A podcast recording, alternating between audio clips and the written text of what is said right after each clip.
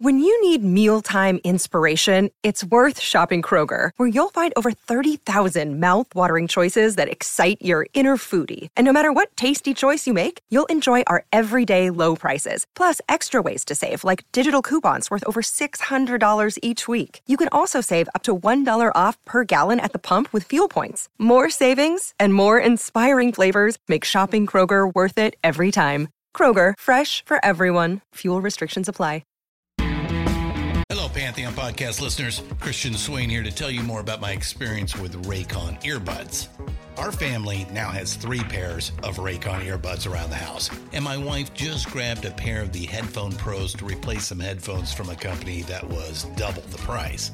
And yes, she loves them. Now, if you haven't pulled the trigger on a pair of Raycons, or even if you have, but you're in the market for another pair because they're just that good, well, now is the time to check them out because they just launched their upgraded model of the best selling everyday earbuds.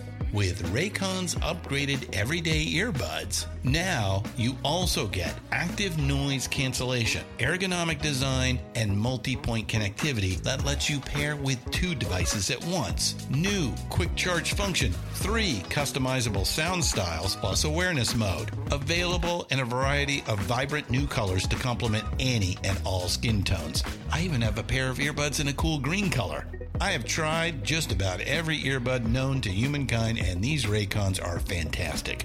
Seriously, if you've been wanting to check out Raycons, there truly is no better time. You're going to ask yourself why you didn't check them out sooner, and Raycon offers a 30-day happiness guarantee. So, what are you waiting for? Go to buyraycon.com slash Pantheon today to get 20% off your Raycon order, plus free shipping. That's right, you'll get 20% off and free shipping at buyraycon.com slash Pantheon. Buyraycon.com slash Pantheon. Hey, I'm Paul Stevenson, and this is episode 83 of Vintage Rock Pod, the ultimate classic rock podcast, with a new episode released every single day. You get a big name extended interview like this one every Monday, and short four or five minute daily episodes Tuesday through Sunday on a show that I call This Day Rocks. If this is your first time listening, please find Vintage Rock Pod on your podcast app or player of choice and subscribe directly on there so you don't miss a single episode. As I said, one comes out every single day, and you can only get all those episodes on the Vintage Rock Pod feed, so give it a like or subscribe separately on there too, please. Now, today's interview is an extended one. You know that usually my interview shows run around the half hour mark, you know, 25, maybe 40 minutes max. Well, today's is considerably longer, so strap in. My guest was incredibly open and honest about his career, his life, and more. And yes, he's another Rock and Roll Hall of Famer, lead singer with the 60s Merseybeat band The Hollies, Allan Clarke. The band were massive in the UK in this period. They burst onto the scene in the early 60s, and between 63 and 70 had 16 top 10 singles here alone. 11 of those were top 5, and one, I'm Alive, went to number one as well. Incredibly successful band. Now, the group in those early days consisted of Allan on lead vocals, Eric Haydock, then Bernie Calvert on bass, Tony Hicks on lead guitar, Bobby Elliott on drums, and Graham Nash on rhythm guitar. Yes, the same Graham Nash who left to form Crosby, Stills and Nash and Crosby, Stills, Nash and Young. In fact, Allan and Graham were best friends from the age of just six, and when Graham left in 1969, Allan took it really hard, as you'd expect, and he's very honest in this interview about that time. Now, thankfully, they are back, and Graham has worked with Allan for the first time in decades on Allan's new album, which you'll hear all about as well. Honestly, it's a fascinating conversation as Allan also tells stories about working with the Beatles, the big hits, of course, a funny trip to Vegas to see Elvis live, giving up the music business for 20 years fearing he couldn't sing again, the Rock and Roll Hall of Fame induction, and much, much more. I really hope you enjoy this deep and fascinating chat with the lead singer of one of the biggest UK groups of the early 60s. Here's my chat with Allan Clarke from the Hollies.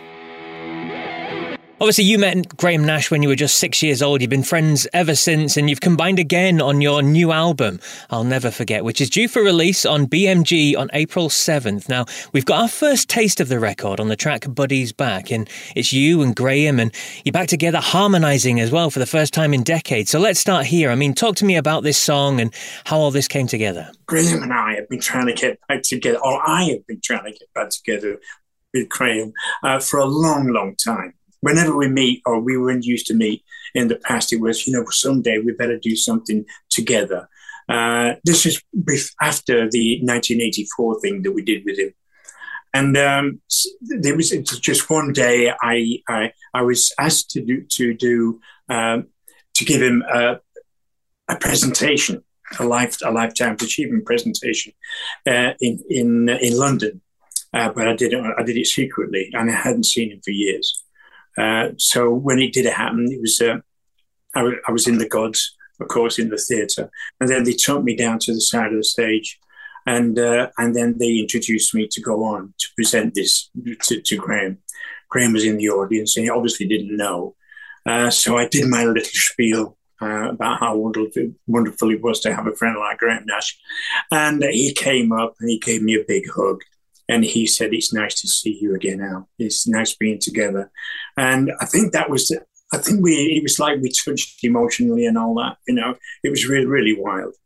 Uh, but after that, I saw him quite a lot. I used to meet him in London at his hotel. And he, he was very interested in the album that I did, Resurgence, which the album that I did before. So I went down, we had a chat, and I let him listen to it. And he said, hey, that sounds really great, wonderful. Not saying anything else, you know. So I thought, okay, he likes the album. That's good enough. That's that's one step forward. So after the next, you know, couple of years, uh, what happened was that uh, I got I got hold of Graham again. I says, look, I've got this song. Uh, do you fancy doing it? Doing an album? And he said, yes, yeah, send, send me the song, which I did. And it's one that that's on the album, and it's called "I'll Never Forget." And, and I wrote the song uh, it, with lyrically trying to say that uh, this might happen, it might not happen. Like here we here we are finding ourselves in a peculiar situation and wondering whether what we're trying to do is going to happen, and and what will it be like if it does happen, and what will happen after that if it does this and if it does that. So it was about a hesitation song about you know are we going to do it or aren't we going to do it. So I sent it to Graham and he liked it. And he said, let's do it. So that was the actual start of doing the album. Um, obviously, everything else had happened around the world, like COVID. And we were still, you know, no one's able to travel and do anything. It's a shame, really, because I would have liked to have written with Graham, mm-hmm. you know, yeah. with the album, but that we, we couldn't do that. So uh, we got that one song uh, under our belt, and uh, and I sent him another couple of stuff which he liked. And then halfway through, he said, Allan, uh, he said, I think this should be your solo album. He said, because you're really good voice now. He said, this is really good that you're doing this. And, and I will put all the harmonies on. And, and I said to him, well, you've got to write something, you know, about, you know, about it. And he said, don't worry, I'll write a song. And, uh, and he came up with Buddy's Back.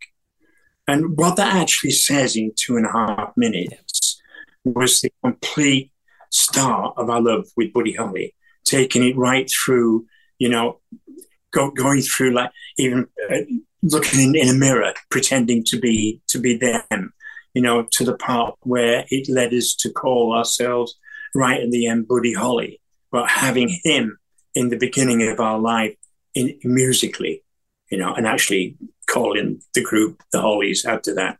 And he's done a he's done a wonderful job. He sent me the song and he says, "You do what you think right with it." So with my producer, we uh, we, we, we fiddled about it, you know, and made made just a little bit more reference to Buddy Holly with the drum sound and everything like that. And I sent that back to him. I said, "What do you think?" He says, "That's going to sound great on the album." So that's what we did, and and that's how we we planned the album, and that's how we recorded it. Uh, with me sort of doing my demo of the song, and then me sending my demo down to my producer, and my producer uh, cleaning my throwing my demo away really, but but put what he thought was kept a few guitar licks here and there, you know, but then started working on on the song, uh, and and I was able to actually go down at that particular time, going out COVID free, etc. So we worked on the backing tracks and then put my vocal on. Some of my vocals I did up here and just sent them down, um, and then we sent that finished thing over to Graham, and then he did his harmonies over there in his studio with Todd Caldwell, who is his like co-producer. And then he sent it back and says, How's that? And I said, Great, but maybe you can double that harmony up. So I, I made him work, you know, and that was it. And, and that's how I went along with the tracks. And, and most of the tracks uh, are, can can be, uh, you, you, can hear the involvement of Graham uh, uh, in, in most of the lyrics. There's only a few where you don't, you know, but uh, I do refer to Graham mainly when I wrote the songs, listening to what I sing and what his harmony would sound with my, my, my singing. So that was the, for me, that was the main aim of getting that sound back. And, and I think we actually did it. Yeah. And, and everybody I played it to really like it, you know, especially that, you know, when they've not heard anything like that from us for a long, long time, they instantly say, there it is. That's the sound of the Hollies and and that's what I was trying to achieve, and and I think it worked. Absolutely, absolutely, indeed. Uh, it sounds fantastic. Uh, like I said, with the harmonising on there, it's a catchy little number as well. So, what can we expect from the rest of the album when it comes? Well, there are sad songs. Uh, there are funny songs. Um, there's there's there's a song about the world situation. Uh, Hard to avoid. yeah, I, well, I, I don't like political things, you know, but I do I'm not a guy that would go out on a march. I'm too old for this to do that anyway. You know, a bit late for me to say that. But you know, I, I do think that the world's in a funny place. There's a lot of things going on which shouldn't be happening, as we all know.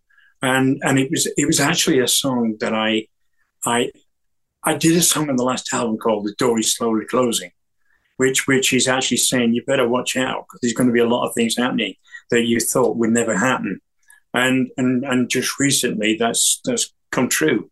And not that I'm trying to be, you know, somebody who could read the future or anything like that. quite obvious, everybody, when you look at nature around you, it's quite obvious. Uh, and uh, I did have lyrics for this particular song for quite a while, so I put it to music, and it's called "You Need Someone to Save You," and and and it's about the what's happening in nature because um, you can see it every, every night now when you look on television. There's always something that's happening somewhere else in the world, which is devastation. You know, that's not that's not good news. So I just thought that I'd put my two penny in on how I feel. Uh, there must be something that everybody can do, or there must there must be someone who could bring people together uh, and and and yeah, but everybody keeps sticking the finger in like Putin and people like that, you know, they, they keep stopping, you know, what we need to do. That's what that song's about. Um, I wrote a, a, love song for my wife. We'll be married 60 years next year. Wow. And uh, she, she was the original Jennifer Eccles. Uh, and um, it, it's actually a song that I think that everybody can can relate to because I think it's, uh, it's, it's having a person in your life for so long that you know the presence of this particular person makes life worth living. And so, and I think that there's, there's, there's thousands and thousands of people I know on the face of the earth that, that know what the actual word love means. You know, so there's that one. That's my own personal one, and there's things of that of, of that, that that way lyrically. Wonderful. Yeah. So, Allan Nostradamus, is there a favourite track of yours on the album? I like to put people on the spot and, and ask them, is there one in particular that stands out to you? Nostradamus. Predicting the future. well, that's the one. That's the one. one you know, I've not. Yeah, he's made a few uh, a few right things, hasn't he? You know, but I, but I hope that he's wrong. You know about maybe. The, and you know, I, I, I do wish you know, and, and, and pray for you know every night for the the, the the willingness of people to stop doing the wrong thing and do the right thing. There's not much I can do about it. You know, I'm only a single person, so the only thing that I can do is just say what I, how I feel about things. There's, there's only that one track on the album. I always stay, as I said to Graham when we first started it, I, I know he's very political in, in the way that he writes. And I said, I don't want to do any political songs whatsoever. So you know, I know he writes great songs, you know, and and but you know, uh, there was one song that he sent me called Golden Idol, um, which was uh, you have to get into the lyrics to find out what it actually means. But in the end, I, I, I got into it, and it was it was heavily political. And, and I was saying, well, that's one song that I can't really get involved in because it's an American, you know, and you can't start making points about how Americans are running the, their country. So I, I, stay away from all that sort of mm. stuff, as I do here as well. Yeah. So, but you know, the, the album went well. You know, we had, we had fun even though we weren't together. We we, we had fun doing FaceTime and things like that. I actually got Graham when when I actually said something that he remembered from the past he he he answered me actually into his Mancunian type way of voice, and I said, "Ah, there you are," you know, you know. So that relationship, we, we, we got back in a small way. He hasn't forgotten his roots as as well as I haven't forgotten my roots, you know. So we don't see each other enough. Yeah. Uh, New York's not too far. Maybe I'm coming over to New York, and uh, maybe do something over there. Absolutely, absolutely, yeah. indeed. Uh, no, it was famous that uh, you took a step out of music, didn't you? For, for was it thirty years or so, or twenty years? What is it? Um, because of your, your poor wife had, had, cancer a number of times, and you came back, like you said, you had Resurgence came out a couple of years ago, and this this album now. So you're enjoying being back in the music sphere and recording and putting things out again. It's very unexpected. I, I, left Hollies in ni- the end of 1999 for the reason that you quite rightly said. But also, I wasn't hitting the right notes, you know, the high notes, which they were a killer to, to sing. And I'm like, for the length of time that I was actually doing the air that I breathe uh, and He Ain't Heavy and, and all the other high notes that you have to hit to make it worthwhile, you're doing it. It was getting too much for me in the end, you know, doing 40 years of that stuff. Um, it took its toll. Mm-hmm. Um, and we uh, well i had words with tony and bobby and and what they wanted to do actually was they they didn't think that i was able to put on a show. And quite rightly they were. I wasn't able to do what i could do 20 years before or, even 10 years before you know and that happens to a lot of people in no matter jo- what job you're in. Course, i mean yeah. drive a car and you're a lorry driver you can give up you know. And so that and Jenny getting cancer again, um, I, I said, well, okay, um, that's it. I can't carry on. So here I go. Uh, what's going to happen from now on? Uh, but the thing that was what's what was going to happen was that uh, and I had to uh, say to ourselves, we don't know what's going to happen in, in, maybe tomorrow or in a year or whatever. We didn't have any idea of how or if she was ever going to be along for that long. Mm-hmm. So, you know, we, we decided, well, if we're going to do this, uh, let's go somewhere where we can escape to, where we know we're going to be happy and, and the, the sun's going to shine. So I, I bought a, a, house in Hilton Head, which is in South Carolina, because uh, a doctor friend had taken me there before and we both fell in love with it. So we bought a ranch house in South Carolina and we, we went there for three months at a time, you know, and we had a, we had a wonderful six years there.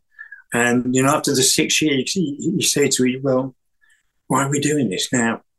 You know, you know, what's happened? You know, we're both enjoying life. Uh, fortunately for us, our, our children uh, needed us back home more than just six months a year. So we decided to pull up sticks and come back and uh, and spend. We were actually spending more time with the family in between going over there, but then it was down to See, my, my son Toby and my daughter Piper decided to have children. So grandchildren came along, you know, and, and it, it, was brilliant looking after them in their younger younger age. I mean, my eldest two are now, it's, uh, what is it, Sam? And now we've got two 15 year olds, you know, which have become a part of our life you know, because li- living in in in a not in a bubble, we have we have done through since COVID, but you know, living together and not only becoming well, we're becoming friends, you know, and and it, and it's great, it's wonderful. But so you know, after that, I had no intention of, of doing music. Uh, only the thing that I did with Graham when I went down to the Albert Hall to collect my Buddy Holly Education Foundation guitar, which was great because you know uh, Phil Everly and I got ours for life. Nobody else did. Ah. Uh, so you know that was good. And and actually Graham forcing me to go on stage and sing Bus Stop for a long, long time, and then seeing him at the Rock and Roll Hall of Fame. You know, which he said Allan, you got to come over. You know, you say you can't sing, but I'll, I'll bet you you can when you get over here because it overtakes you. You know, the Rock and Roll Hall of Fame it really does. It's a shame that Tony and Bobby couldn't make it, yeah. but they wanted to work instead of doing something which I thought they should have done. Because you know, not everybody gets into the rock and roll. Over, I mean, Graham got in twice, so. Yes. might even get in a third time. You never know. Uh, but it was a wonderful experience. It was great. Met a lot, of, a lot of people, and, uh, and it gave me uh, just that little bit more uh, confidence uh, in, in in my life, really. You know, because when you're living with a thing that you you know all those great songs that you sang, and, and even now when you, sometimes you go on television and a clip comes up on YouTube, yeah. and here's this young guy singing "He Ain't Heavy," and they go, "Oh, Mikey." you know, and I look back on that and go, wow, you know, I was blessed, fantastic, lovely. But to relate to that now is that um, when we were sort of got used to to, to the, our life as it is, I mean, I got I got ill uh, with prostate cancer, and it's another one of those things where you have to wait five years and you have to go through all the what you have to have done for that type of thing, and your attitude towards life changes. Yeah. Uh, so I, this didn't actually start start me making uh, writing lyrics. Uh, well, it did in a way. I, I was just up in in, in this room uh, where I am now, and uh, I started writing lyrics, and I wrote a poem, uh, and it sounded pretty good to me. I was quite surprised where it came from. You know, it came quite quickly. And I, my, my, wife read it, and then a, a, few other people read it. And they says, well, why don't you put it to music? And I said, well, first of all, I don't know how to do that because I was a vocal, I was a singer. Yeah. And then again, I can't sing. I kept telling myself, you see, that I couldn't sing. And they said, well, why don't you try singing it lower? Which, which never, I never thought, you know, that I, you know, why do I do that? Um, so I did. I put, put music to that particular song and I sent it to a few friends, and they they came back with, "Wow, you should do more." Uh, and over a period of going through my cancer treatment and everything, I, I compiled uh, enough songs that you know, GarageBand uh, I didn't even know what it was for, and because there was no need for me to use it, you know. But with my my son Toby, who teaches performing arts and, and music, he said to me, "There's a thing on you." He says, "You've seen me use it, and you said, what are those squiggly lines that go?" He says, "Well, that's how you do it." So he came up and he loaded machine and told and actually taught me how to get the tracks up and to actually press the right button at the right time. I had to learn by making mistakes. Yeah. You know, losing a track and going, "Oh my god, track go," and then it's just a simple thing that you can go edit and you can actually whatever you've whacked, you can bring it back. So you learn all these things. Like so, I started becoming a producer of music, doing it that way. And in that time, I'd sent this. There's a guy in America, in America, in Los Angeles, Saul Davis, and his wife Carla Olson, who's got a group called the Textones, and they're both wonderful people. And they've both been trying to get me to do an album for 20 years. And each time he said, "Don't ask me, I can't sing." Well, because I know him, they, they're both in the in in the business, and they they they know what is good and what is bad. Um, I, I sent my songs over, you know, just to get some sort of reaction. And the reaction was, "What are you doing? Why don't you do this properly? You know, get it? Why aren't you doing it?" I'm going, "Well, I, I don't really, I don't, not, don't want to do that. It's just something I'm having fun." And um, I think that he actually sent these tracks to, uh, he knows all the people there, and he sent it to Hartwig Masuch from uh, from BMG. And, and what happened, I get a phone call from BMG, and Hartwig is saying, Hello, Allan, how are you? And I thought, Well, I'm very well. What can I do? So I want to put your album out. So you see, Francis and I had got it to a part like where we thought these dem people told us the demos were good, So Francis Haynes, who was my producer, and he was in the Hollies for a while, and we're great friends. We go right the way back, and he used to do demos for me, and they were brilliant demos. And so I thought I need that guy. So he came up one day, and I played him stuff, and he says, "Yeah, we can we can do that." And and he brought them up to a to another level. You know, man was out the window, but you know, was they, my ideas were there only done properly. And we got to the point where we, we finished the album and we gave it to BMG and it was put out. And everybody said, Wow, where did that come from? We thought you couldn't sing. Why haven't you been doing it for the last 20 years? Why aren't you on the road? All these type of things, you know, which obviously I couldn't do. Uh, and and it gave me a, a, a, lot of confidence within myself. I did a lot of radios. I did a lot of traveling you know. And as I say, it was it, it, it was it was accepted, and you know, people said, "Great, you know, oh, Allan's back." I wasn't back, you know, but I'd made an album, and, and that was it. So you know, that was three years ago now, maybe three or four years ago. So we went through COVID. Uh, I, I, got the the good news that everything's clear. That was that was last year. Fantastic. Uh, and while that was happening in the beginning, I started my second album, you know, just writing stuff. And that's where the, the track uh, I'll Never Forget came in and meeting Graham again. And then actually getting to the point where he says, I want to be involved in your album, but I would do the harmonies and you write the songs and I'll write a song. And that's how it is now. Uh, again, the same questions are thrown at me about well, what are you going to do about it now? I have no idea. I have I, I, know that the British song is is a, a represent it represents what our thoughts back in you know the, the, the late when was it? It was about the late sixties. No, what am I talking about? The late fifties, early rock and roll. You know, Eddie Cochran and all those people. You know, Gene Vincent, Little Richard. I'm a rock and roll guy myself. But I do I do have the the the, the way to sing any kind of song, you know, which is really good. So pleased that I was able to give He Ain't Heavy the, the, the way that I sang it was the right way to sing it. And as with uh, the other I breathe, what two fantastic songs which were presented to the Hollies which actually changed people's thoughts about what the Hollies are, you know. Yeah. And I saw one cool woman when that meant up to America. Number two, I wasn't with the band. I couldn't go over there and promote it. Uh, but okay, it made number two. That made me very, very happy, even though I wasn't with the band.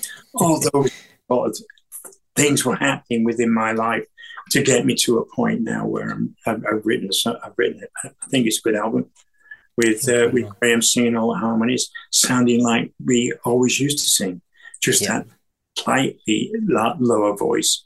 But it, yeah. So people are, people are saying now, funny enough, well, when you start on your third album. so when are you starting your third album? Well, I've got a contract with BMG, so you know, I, think I'll go till about the day I drop. I don't know. Who knows? You know, I've, you know, I've, I've, I've always lived my life a day at a time you know, and it's been like that since a certain day in the 60s when I knew it was about time I stopped drinking. And that was a great day that I did that. Mm-hmm. I woke up, you know, and uh, and the world changed for me. Uh, so yeah, that's one of the uh, that's one of the points in my life as well that actually changed changed my life, changed a lot of people's lives within my family. And uh, I, I know I, I just I just feel that you know I'm, I'm doing something which you know someone wants, someone will listen to it. You know, I do have a fan base. Yeah. It's funny. It's called the Allan Clarke Appreciation Society. I like the appreciation bit of it, you know. but there, but there's other there's other sites out there as well. So someone is enjoying my music because they're buying it, which is great. Uh, whether I go out and do anything with that in the new year, it all depends on how strong my voice would be to be able to put maybe a, a half an hour together or three quarters of an hour together and, and, and try to do, I think it's possible. You know, there's wonderful things you can do on stage now. I see other guys going out there, you know, and, and they, they, they sound pretty good when they shouldn't be sounding pretty good. You know what I mean? yep. I'm honest about this. If, if I could get some help, you know, to make it half decent, and uh, then then and, and make it not that not stressful. You know, because stress is, is the worst thing. You don't want that in your life, and I never would want that in my life again. Uh, that could, would be a possibility, but that would have to be getting this guy involved, that involved, and then getting it together and seeing if it would, would, would work. If it worked, then it'd be a yes. But if it didn't, then obviously there wouldn't be any, you know, there wouldn't be any. Absolutely. I, I think playing the Albert Hall for one night, that would be great. Just me. Absolutely. Yeah, yeah. great. And then that would be my farewell to singing. Maybe not just recording, but that would be my farewell to singing. And what a farewell it would be indeed. I mean, this this new album, I'll never forget. It's available to pre-order now, so I recommend everyone gets out there and, and checks out Allan's uh, website and social medias and all that sort of stuff. There's links everywhere. You can get the pre-order, so you can yeah. get it when it comes out on April seventh. Now, uh, Alan, if you don't mind taking you back, um, you've, you've, mentioned loads of little bits. that I'd love to dive into a little bit now. So um, let's go back to the cotton mill. I mean, you worked there when you were younger. Um, you and Graham have been trying to make it in bands. I remember speaking to um, Pete Staples from the Troggs and he said he was an electrician and he was in someone's house fixing some wiring and there's his song playing on the radio and he's thinking, why am I doing this when I should be out? So, so did you have a moment when the cotton mill had to go and you realized it was time to go professional? No, no, no not, not at all in my life at all. Uh, Graham and I used to work at a, a company called Kenyons, and and for some misdemeanor, we got sacked. Uh, and it was about we wanted to go to one of these holiday camps because we got into the final, and uh, we wanted to see if we could win it. Uh, we were singing uh, "It's Only Make Believe." We we won when we were having a holiday there. We won it, so they wanted us to go back, uh, and it was on a Saturday. Unfortunately, we had half day's work on the Saturday, so we asked the boss if we could have the half day off, and he said no, but we took it. Uh, we didn't win it. We came back and we got fired. Graham's dad made him go back. But then I then I went. I had to go into. So I was I was more or less about a labourer after that because my, the the the thing that I was supposed to be doing for five years was thrown out the window. Uh, so you know, Graham and I we were in several bands, as you say, and and as we were going out at night enjoying ourselves, we both had day jobs. One of my day jobs was working in Howells Mill in Salford, which is about 100 yards away from where I lived. Uh, and I used to, I went in there being a cook carrier. And you well, when you've been in a mill, especially a cotton mill, and you hear the machines going, if you can imagine 40 or 50 of those looms in one room, con- continually going. And I had to walk up and down the aisles and go to the looms and cut the the full the full spindles off and take them to the to the yard where they do other stuff with it. So I, I got pretty strong doing that, and uh, I mean I, I, enjoyed it as a job really because it, you know you didn't have to use your brain. Then I went in to be a jacquard cutter. I worked my way up, and I had to do the looms. You know, at the top of the looms yep. where things come down, where they do the pick threads up to make patterns on certain things. And I, I used to do the, the the card the cards for that. Um, and then the mill closed. And I was the only guy, I was the last man out because I was the only guy who knew how to unhook all the looms. So I think it took me about a month to close down Howells Mill by doing that. Uh, so I, I, was at my job then and, and got a, another job uh, working in a, in, in a, uh, it was it was a store which sold virtually everything. that was on the carpet. I was on the carpet wall, so anyway, in between that, obviously everything happened around in Manchester and in, and in Liverpool. Every, all the groups were coming up doing that, doing the, the, stuff that they got from America, like Twist and Shout, and you know, uh, all, all, all those the blues type stuff. Along Beatles doing all that, all their stuff as well. Going to the cavern, going to the Twisted Wheel, going to the Three Coins, and also doing private gigs uh, as, as different kinds of groups. Uh, we got to a point where we had a group called the Four Tones, uh, and in in that group, everybody everybody that was with that was in was was in the group, the Hollies, except for the guitarist. He he was in the Four Tones, so that group went to a place called the Oasis, which was uh, in Manchester, which we played there many times. The Beatles played there. Everybody played there. We used to cross, you know, meet people, mm-hmm. and there was no anonymity with with any no no no people saying, "Well, quit. Let's get the let's get over this band." You know, bloody, you know, none of that happened at all. Uh, and, um, so we got to the Oasis, and we just reformed like this this band from the Four Tones into this band.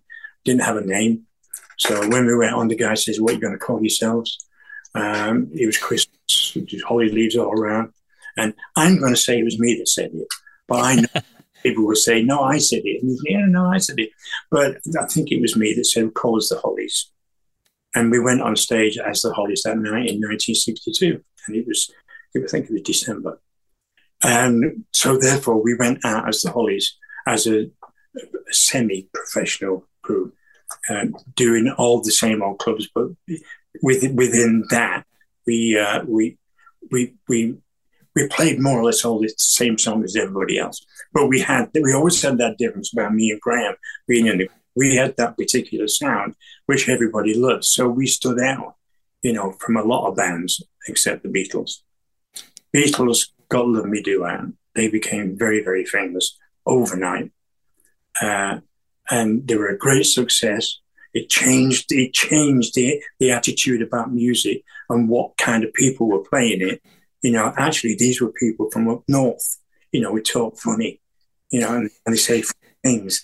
And uh, and then it, when they had a hit, the big hit after that, uh, everybody, all the producers down in in uh, in London wanted their equivalent of the Beatles. Uh, so they came to see us at the Cavern one night. Was EMI, Ron Richards, who later became our producer, saw us on the Cavern. uh, said, right, come down to EMI recording studios, which of course is now Abbey Road. Uh, and we, we did an audition, mainly doing all, all the songs that we do on stage. And they says, yeah, okay, we'll sign you. And that was it. Overnight, I was uh, I was a professional singer in a professional group, uh, signed to EMI, uh, and having a hit record with uh, what was it? Um, Ain't that just like me? Something like the and searching. We did a lot of coaster songs. Yeah. They were the first two singles, and my life changed overnight. And it, and you know from what I came from, and I had a great childhood. I was the last of a, of a, of a family of seven kids, uh, and, and, my mum and dad and my grandma in, in one house, you know, in three bedroom, two bedrooms, three downstairs, and like a little kitchen and a, and a loo out in the yard. Of course, it, that didn't mean anything to me other than this is where I live. This is how it was.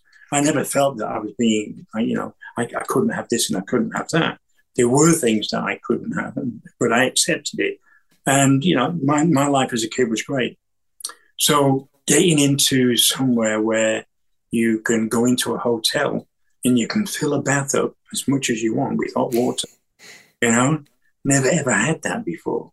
It was all somewhere in it where you go for a bath up in, you know, and you have to, the guy says, how much water going in, round, you know, that bit fill a bath with six inches of water. You know, that that was part of my life then. But that that was one thing changed. But a lot of things changed.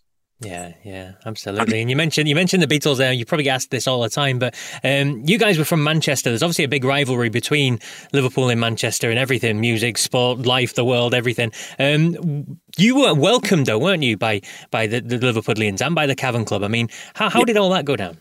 Uh, well, you just go on stage and we, we we just did what we did.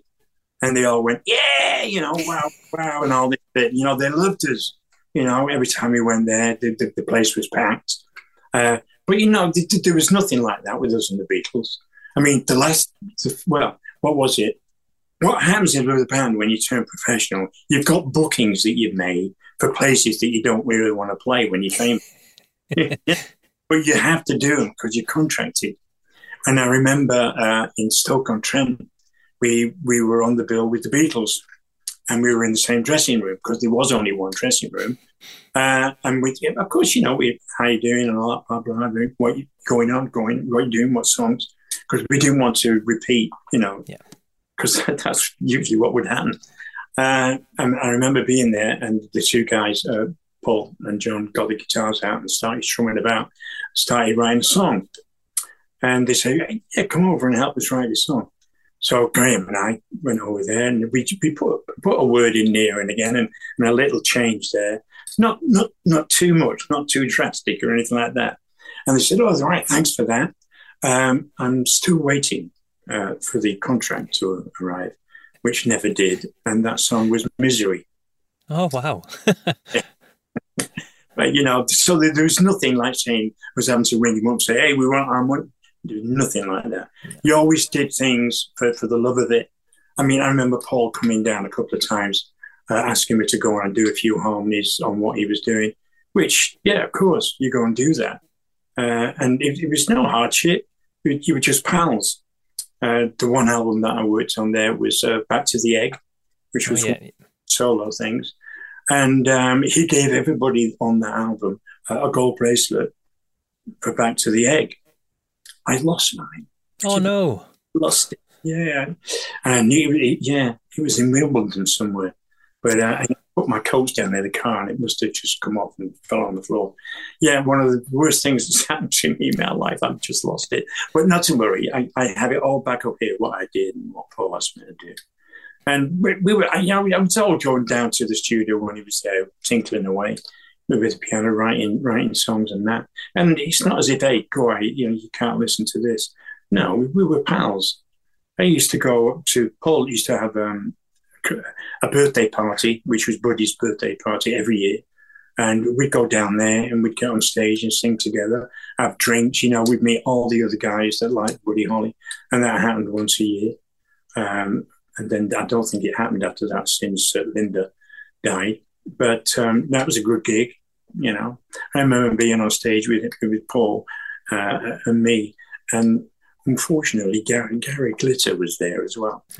put, him off all the photographs. So, but then it was like, wow, you know, Tim Rice was there and lots of other people, not just for songwriters as well, not just people who perform. Yeah, I, I always look forward to that. But no, there was no nastiness between anybody. No, I mean, John was a bit, you know, he's a bit cheap. You know, he'd, he'd always try and put me down, but in a nice way you know. I've heard that. I've heard that a few times. Uh, no, so in terms of the Hollies, then, I mean, you had so many hits here in the UK in those early years. I mean, from 1963, uh, yeah. there was, I think it was nine top 10 singles in the space of just three years, one of them being a number one, I'm Alive. And then the cracking of America came with the hit Bus Stop in 1966. Now, it's a, an interesting story behind this one because it was written by a future star, 10cc's Graham Gouldman, but he was only young at the time. Yeah, so was. tell us about that one. I wasn't there when Graham went to see it uh, and uh, he he was he was like us. You know, he, he was lived in. A, well, I didn't see it, so I don't know whether it was a rough area or not. But the one thing that Graham said was that when he was introduced, to, it was this young kid. You know, he, he must have been about sixteen. You know, is this young kid was being like twenty two, whatever. And he said he just he, he just went this song that's and I said, I'll that one, I'll that one. I mean, we, we chose Look Through Any Window and Bus Stop. Um, there was another one called Schoolgirl, we, we did, which went out on one of the albums later on. And I prefer that to Bus Stop and to Look Through Any Window. And, uh, and yeah, I mean, Graham's done really well on that song. I mean, that's one of the songs that's on the BBC playlist, you know, and it's been that there forever, which is and alongside of Ain't Heavy, He's My Brother and The Air That I Breathe. They seem to have forgotten about Gasoline Alley Bred, I'll Let Go, you know, and all those sort of songs that, that went before that. But there you go. It's, it's all down there now in the vaults. You know, history is there. Yeah. Graham Gouldman, yeah, and then he went on to be Ted 10cc. Wonderful. I mean, great songwriter. Yes. Yeah, absolutely. And then um, more kind of hits came after that as well. Stop, stop, stop on carousel, as you said, Carrie Anne, etc. But the, despite the success of the band, Graham um, was hooked by the, the west coast of America, really, wasn't he, at this stage? And he decided to leave the band. I mean, how did you feel? Because you, you, like we said, you'd been friends since the age of six. I mean, how did it feel when, when he decided to leave? And was it something that you could foresee coming? No, I didn't. I didn't see it coming at all. Hey folks, Steffan Chirazi and Renee Richardson here from the Metallica Report. And we are proud members of the Pantheon podcast family, where the best of music and podcasts unite. We've got something pretty cool for you. We're giving away an exclusive Metallica merch package worth over $250. That's a whole lot of scary guys, skulls, M72, and other sought after Metallica swag. And we've made it easy for you to win. Follow and share the Metallica Report, and you're in the game. Go to pantheonpodcast.com slash Metallica, enter your email, and hit that button to be entered to win. And just like that, you're eligible for our monthly exclusive Metallica merch package. And guess what, rockers? You can enter every month. So just do it. And while we love our global brothers and sisters, the lawyers won't let us ship outside the U.S. Until much later on. And uh, I was actually stopped in the street by a friend and said, "Did you know that Graham's forming a group in America?"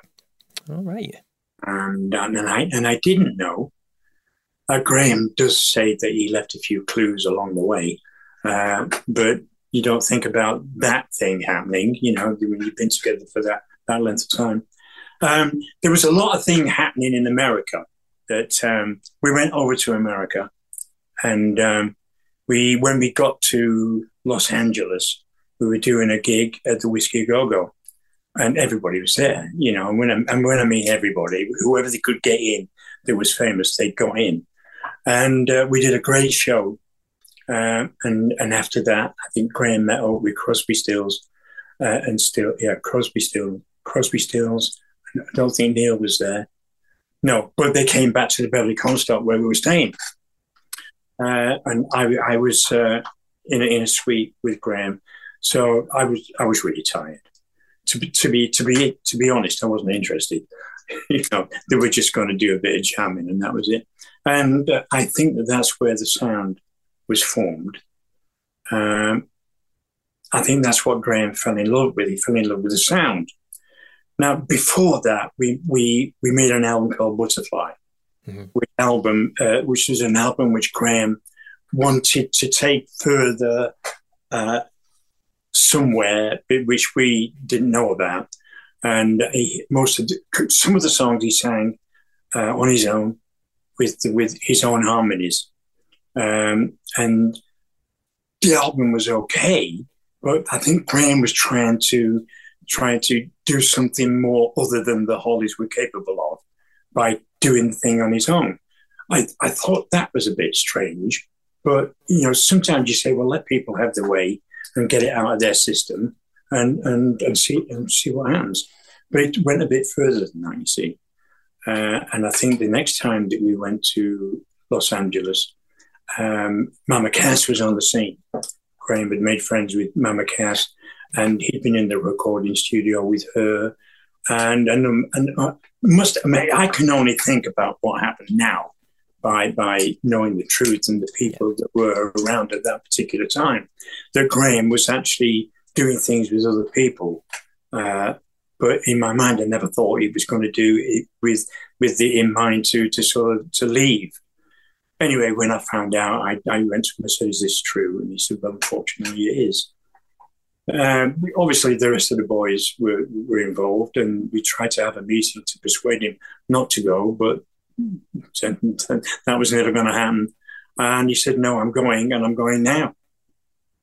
Uh, and I was quite devastated in a way, uh, thinking about, well, oh, what do I do now then? I've lost, I've lost my best mate. I've lost the, the guy who sang harmony with. We were famous, you know, doing that. What do I do? Um, for the, for the weeks after that, I was, you know, I, I, couldn't really care about anything, to be honest. I was really mm-hmm. down. And um, and then I did, one day he just said, said to me, "Oh, hey, I was the lead singer. I'm, you know, I'm the lead singer." So that for you know, I, I had a, I had, I had something in this group. So maybe we'll go out and we'll find somebody who sings just like Graham. Terry Sylvester came along, and uh, I did a few things with him, and it, we blended. Yeah. You not not not in a friendship kind of way to start off with, but his voice. When I started singing, he, he jumped in. He must have done his homework somewhere, but I, I, I don't care about that. He sounded great. I thought, wow, okay, let's go in the studios. We were doing a Bob Dylan album at that particular time. He was on the Bob Dylan album. At the same time, we recorded uh, Sorry Suzanne, which was just like going back to uh, like Carrie Anne and, and Jennifer Eccles, you know, and, and this one, thinking, well, it's a pop song. That's what we're known for. We tried it that way. It didn't work. So let's just go back to that and see what happens. And it, it was a top 10 hit straight away. Well, you know, it still took me a while to to forget what Graham did because I don't think that he uh, I don't think that he thought about what would happen to me when he left me. You know, because I may, I may not have ever found Terry Sylvester. You know, I mean, it, it, might not have happened that way, mm-hmm. and and I, I hate to think of what what I would have turned out to be maybe in, in those years. I probably could have gone out as a solo singer, but I, you know, I've always needed guys around me because we've always been close knit, you know. But I, I, didn't didn't go that way, and and later on, uh, we we actually made some really brilliant records, uh, which you know, I mean, even Graham said on the uh, the Rock and Roll Hall of Fame DVD, uh, not the Rock and Roll Hall of Fame, it was the the invasion, British invasion that we did, uh, a documentary type thing. Him saying that how dare they have a hit up to number ones after I left? How dare they? he was a bit surprised, more than more than surprised, that actually we had more than two hits. We I think we had four or five or six after he left, which I think is about six more than needed.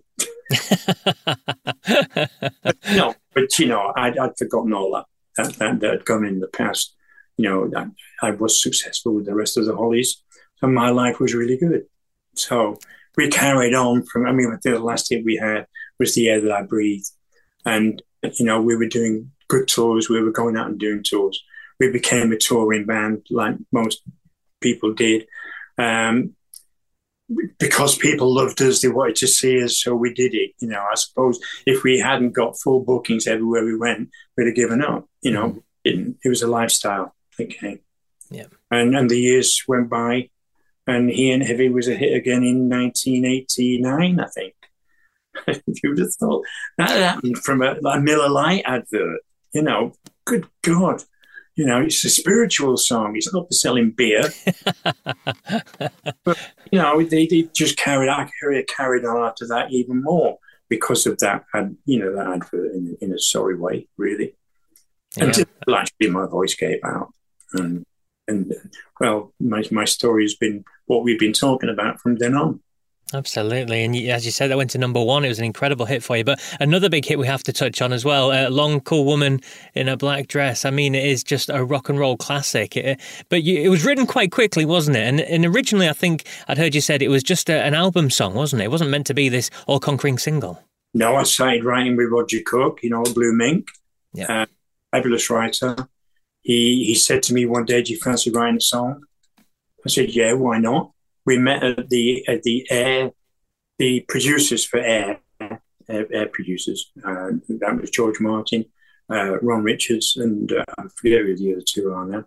But we went to their offices and sat down in the basement where there was a piano which wasn't touched. I took my guitar down, my little. T- and uh, I said, Well, have you got any ideas? He says, Well, I've got this one idea. Uh, hadn't got it there completed or anything like that. So, you know, I would have done it. Or my name wouldn't have been on it, let's put it that way. Uh, and that's why I had my guitar and I started doing a sort of a rhythm.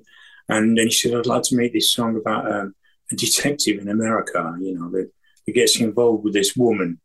And we worked our way through it to get to the point where it was Long Cool Woman in a Black Dress with my intro and my guitar chugging away there all the way through which is one of the main things in, in the actual whole song. But it was done in a way that it came very quickly. When when I say quickly, it was about half an hour to three quarters of an hour, and in that we drank a bottle of brandy. You know, so we weren't that serious about it was going to go head. But I took it to the boys, and we, I, again, it was in the studios, and I played them this, and says, "Oh, that sounds really good." We were doing the Distant Light album, um, and uh, so Tony said, "Well, you you can play it. You play it." Uh, I know why he said that now. Uh, but anyway, I, I, yeah, put my guitar down with Bobby on drums and Bernie on bass. uh, and then I did a vocal. Two, two. I did two, and we picked the first one, uh, and in the mix. Uh, Tony put some more rhythm guitar on it to keep it together. Uh, Ron Richards didn't produce it. There was no harmonies on it. We went, took it into the engineer. The engineer said, I put some slap echo on it. We hadn't even mixed it, you know. So I put some slap echo. Well, tell me what you think. He said, that's it. Just leave it. And don't do any more, you know. Ron Richards heard it the day after and he says, you've got to take the slap echo off. I said, I said, I'm not doing that. He says, well, he says, well, it's not going on the album. I said, no, you can't say that. It's got to go on the album. And he said, well, okay, then I'll go on the album with the slapback. He said, no one will understand what you're singing. I said, it's rock and roll, you know?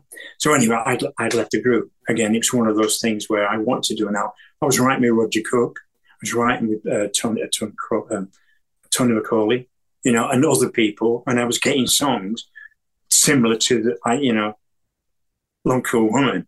And I'm thinking, oh, I think I'll do a solo album. Guys, I want to do a solo album. Is that all right? No. oh, well, why not? Because if you do that, you'd be like Graham, you leave. So I said, I won't leave. I don't want to leave. I just want to do a solo album. He said, well, if you do that, you'll have to leave the group. So virtually, they sacked me. Wow. So the, this, I was going to say the story behind that is that the the song then got later released after you'd left the band. Yes, and it was number two. Well, you know, I got a guy around me from America and said, "I want to publish this song that you've written called "Little Cool Woman." I said, "Well, why?" He says, "Well, it's going up the charts. You need someone to look after it." I said, "Okay." And then when it had reached number two, I thought, well, maybe I should be going out and actually doing this uh, promotion. So I did get in touch and they said, no, you can't do that. And the Hollies went to America uh, with, uh, I forget his name now, but they had another singer. With, you know, I must have, must put this in that they had hits with this, singer. He was Swedish. And his, his English was not all that good.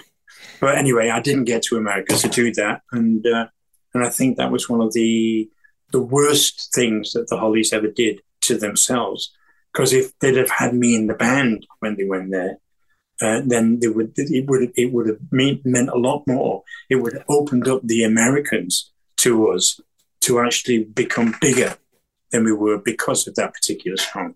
Well, because of, they wouldn't let me do that. I think you know they they let themselves down that one. But anyway, what happened was Tony came after a couple of years and said, "Look, you know, we, we got to have you back. You know, you, you, just can't do it without you. So I said, I didn't want to leave in the first place, Tony. So really, maybe you've wasted three years and I've wasted three years. So, you know, okay, let's, let's, let's, let's do it. Well, I got back and we had, we had a hit, a hit, hit, hit, hit, hit. Yeah. Right, right up until, you know, the year that I read. And, uh, again, everything, everything goes from that to, to the rest of history to this particular day. But Long Cool Woman was something which has, has gone on all the way through my life. You know, it's been in, I don't know how many films it's been in. It's, you know, yeah. ridiculous. But I can say that about The Air That I Breathe and He Ain't Heavy and a lot of other Holly hits which have been in films. Uh, and that's good when you do that. That, actually, a lot of people recognize you by seeing a film. Yeah. They go, oh, that, oh, who is that? Oh, and they go on by records. So yeah, life's funny in that way. It is. It's absolutely fantastic. And just one last thing that you, you touched on earlier as well the uh, the Rock and Roll Hall of Fame. You're inducted in in 2010. I mean, talk to me about that because that is that's an, an, incredible achievement for, for, for many British bands to go over. And I've spoken to many people yeah. that have been inducted. So, so tell me about your experience uh, of that kind of the, the nominations and then getting inducted and then the night itself. Well, the thing about that is Graham persuaded me to do it because I didn't think that I could sing and if I went, if I went there with with a show like that, which was so big, the Rock and Roll Hall of Fame, it's very important when it goes out and billions of people watch it. I didn't want to go on there and make a fool of myself, or even make a fool of Graham or anybody else that was there. So my first reaction to that was, Graham, I can't do it. I can't sing. And he said, Well, he said, don't worry about that. I said, Well, I do. He says, Well, don't. He says, Just come over. He says, Enjoy it and we'll we'll we'll make it work. Well, okay. That that was my main thought. We'll make it work. Um, Ron, Tony, and Bobby, no, they didn't want to do it. As I say, you know, they, they should have done it, but they didn't. Uh, so the next thing was that Jenny and I was on a plane going over to New York with uh, with Toby, my son, because he, he couldn't have missed out on anything like that. Uh, and we get to the Waldorf Hotel by limousine cars, which was, you know, it was really, it was really well, you know, it's important. It's well done with my name on it. Uh, so I really felt important and uh, got to the Waldorf, got into the rooms, and then they says, "Well, we want you to go down and meet the, uh, band." Uh, and, and Graham's up there waiting for you. So I went in, and as I walked into it, everybody clapped. "Hey, Allan Clarke's come in the room!" Wow. And I thought, they do that so? I didn't think that they did that so in America, but they do. And, you know, Graham came over and gave me a hug, and I got on stage. And these two other guys were standing on stage with me. And there was the Paul Ritchie band, you know, which absolutely fabulous. Uh, we were going to do Bus Stop and Long Cool Woman. And uh, he introduced me to the two guys, unbeknown to me that the lead singer of Maroon 5 was there and then the lead singer of Train you know. And, and I said, well, he said, but they're going to help with the, with the, with, you know, they're going to help you get through it. I thought, well, we better try it, you know. So my son was there in the audience. It wasn't an audience, it was empty, you know. And I said, let, let me know if it's crap or it's not, you know. So we, we did Bus Stop. And I think it was the adrenaline. Yeah. Knowing that I had these, two, I did, I really didn't, they weren't actually that famous then, I don't think. You know, it was only after that that they Move Like Jagger came out and blah, blah, blah. And and they really, they really had good voices, especially the guy in Train, because uh, he, he did the Long Cool Woman one with me. Yeah. And, and I, I, and I looked at my son. My son went. I thought, oh, that sounded pretty good. So I was there and I was singing, and everybody went, "That was great." If it had been crap, right, it would, would said so, but it wasn't. And I think it wasn't crap because I had the two guys giving me the confidence to be able to, to actually push myself forward without caring, you know, and doing it without thinking, I think is, is the way to do something like that instead of stressing all the time. They took the stress away completely. Um, so the guitarist for Long Cool Woman, there were two guitarists in the group. And one of them says, We're doing Long Cool Woman, but there's the, we can't do the intro, Allan. And I said, Well, what do you mean? He says, There's something there that we're missing. He says, and everybody else that we know can't play it either. I says, well, I go, the, the riff has been around for a long, long time. So sure, you, you must be able to do it. He says, no, we can't do it. There's, there's a note missing, which we don't know how you do it and where you get it from. And what it is, it's just a, a flick on one, twice on one string, which you can't see when you're doing it. So he down, diddle in, down, diddle in, down, diddle in, down. And it's the diddle in they couldn't get. Couldn't see how they did it. So when I showed them, they went, "Oh, that's easy." You know, I said, "Yeah, it's easy now, isn't it?" You know, you know, laughter. You know, it was it was something that was joyful. Um, and then we went we went to bed, and the next morning was the day that we went down did a, a, a first rehearsal, which we went through, and then you know in the afternoon it was the start of the big the big thing. We went down. Uh, we were in the audience at our own table with Graham and, and his, his, his family, uh, and, and, Toby and myself. And uh, the people went on and came off. Uh, and then it was our turn. And they came to collect us, and we went on stage. And it was like when we were introduced, it was. And actually, the guy, um, what's his name now? Van Zandt. Yeah. Stevie Van Zandt, yeah. Stevie Van Zandt was the guy who'd actually uh, enabled us to to get to the point where we were inducted, um, along with another a lot, a lot of other names. Because when you get into uh, the Rock, Rock and Roll Hall of Fame, all the people that are already there, if they're still alive, vote for who's going to be in. You see, so all the people voted for the Hollies to be in it, and um, and Stevie, he, he was great. He was playing guitar with us. He knew how to play it. yeah, of course. knew, you know and it was great because you know Bruce Springsteen, we had we had we had something you know together, and and we did the show, and it went down tremendously well, And and I was thinking to myself, well, that was a bloody miracle. Uh, just came out of it uh, from nowhere. And it was a th- for four days we were there, and it was thoroughly en- enjoyable. Uh, you know, being with Graham and his family, and, and, and the rest of the family couldn't come because of kids and things like that. And uh, we had a really good time. And uh, with Graham, it was well, see you the next time. And I went home, and I and I I, I, was thoroughly glad that I took his advice. And those those two guys were there to help me through it. But I, I did feel myself that I, I did actually do my own a good job doing it. And then that was it. That was the end of it. Then it was back home doing what, what I normally do in my family. You know, it's crazy. Those things happen to people. Yeah, absolutely phenomenal. Yeah, went from a guy from the mill. You know, all of a sudden he's on. Yeah, Fantastic stuff. And you say you say a guy from the mill. One last story, if you don't mind indulging me, Allan. I know I've taken up a lot of your time, but uh, I heard you once tell a story about um, getting to see Elvis Presley uh, oh, live in concert in Las Vegas. Could and and the funny uh, funny anecdote about being in the line and having your uh-huh. tickets and things like that. Would you mind telling that story again? Well, that was funny uh, because I was recording in Los Angeles and I was with Elvis's drummer. He was drumming for me on my session, and uh, I did. I actually said to him, I said, "It'd be nice to see Elvis." Got, got a couple of days off, you know, if I could get there. And he says, Well, what do you want to do, you want to see Jerry Weintraub. He's the guy who does it all. And the, the guy in, in, in the guy that was producing it was heard it and came down. Said, I know Jerry. If you want to go and see Elvis, I'll get you tickets. And he said, Yeah, VIP tickets. I thought, Oh, great, wonderful. Because it's not far to you know to Las Vegas. Uh, and when we got to the point, the, the, the the owner of the studio said, "You can use my house." You know, oh, well, great. So we got we had we had a house, which was a really decent house, and we were going to see Elvis. Uh, so on the night, we we go there, and we go up to the maitre d, whose queues are down there, queues are down there, and then I show him the tickets, and he says, he says, "Yes, sir." He says, "Stand in the queue." I said, "Stand in the queue." He said, "Yes, stand in the queue."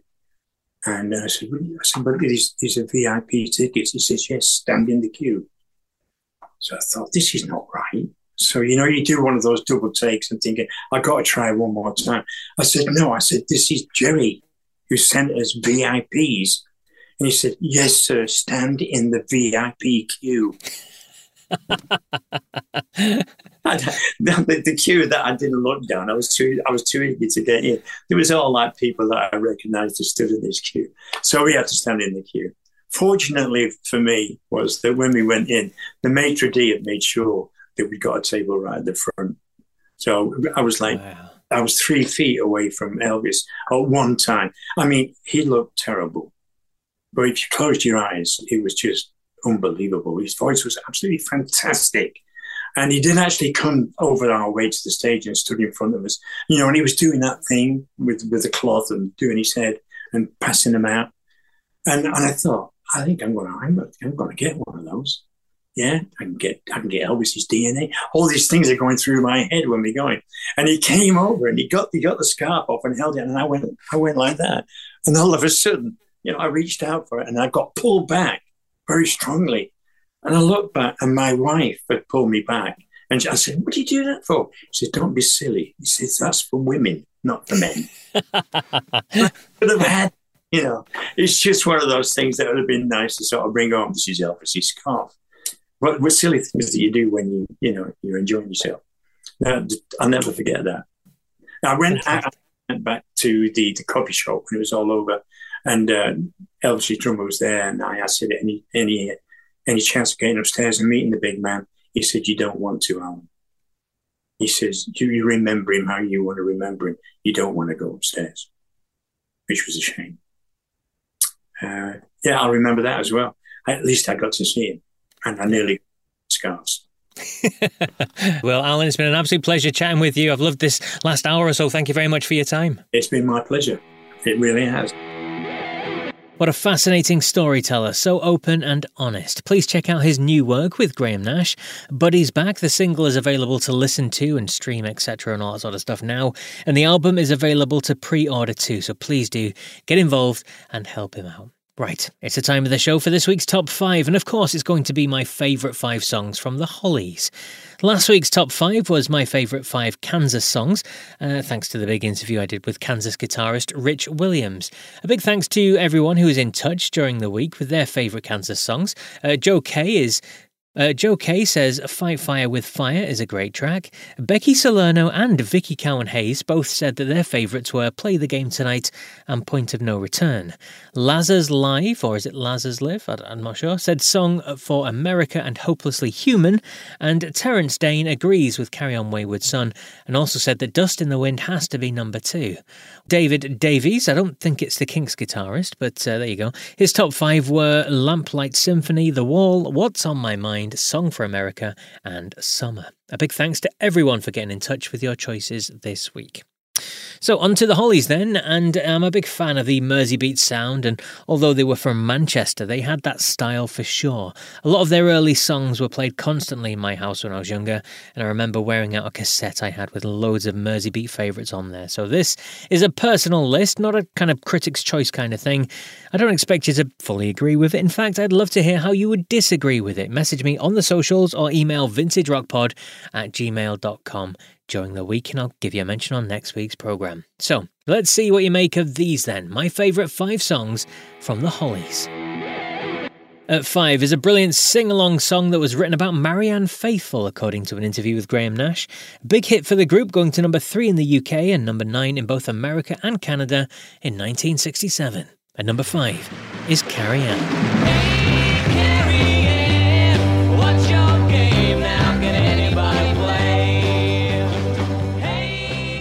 At number four is a beautiful song that was written by Bob Russell and Bobby Scott. The piano on the original recording of this from 1969 was played by Elton John, who was a session musician at the time. It was a big hit in 1969, peaking at three in the UK and seven in the US, before refinding fame in 1988, going to number one in the UK for two weeks. At number four is He Ain't Heavy, He's My Brother. He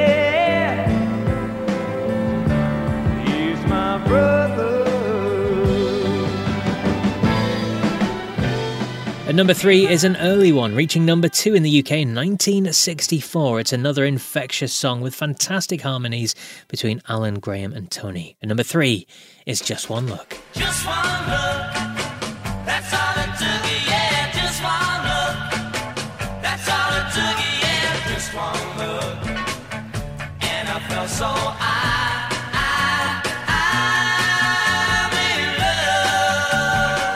Number two is their first hit in America, where it reached number five, same as it did in the UK, although it was a big number one hit in Canada. Originally written by a young Graham Gouldman, who would go on to find fame in 10cc. And number two is Bus Stop.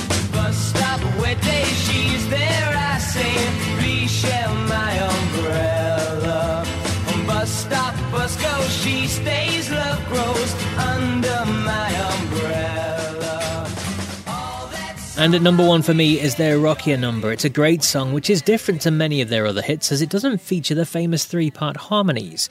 No, from the album Distant Light, my favourite song from the Hollies is Long Cool Woman in a Black Dress.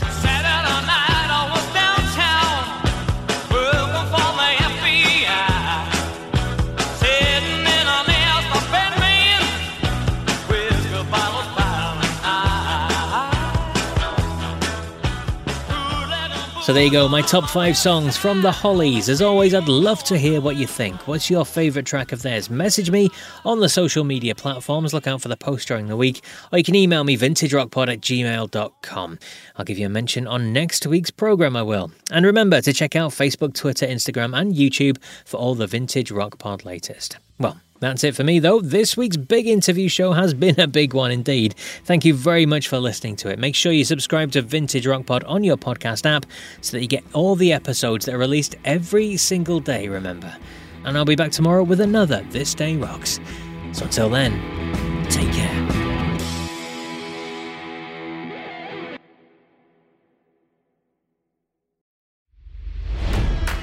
It's NFL draft season, and that means it's time to start thinking about fantasy football.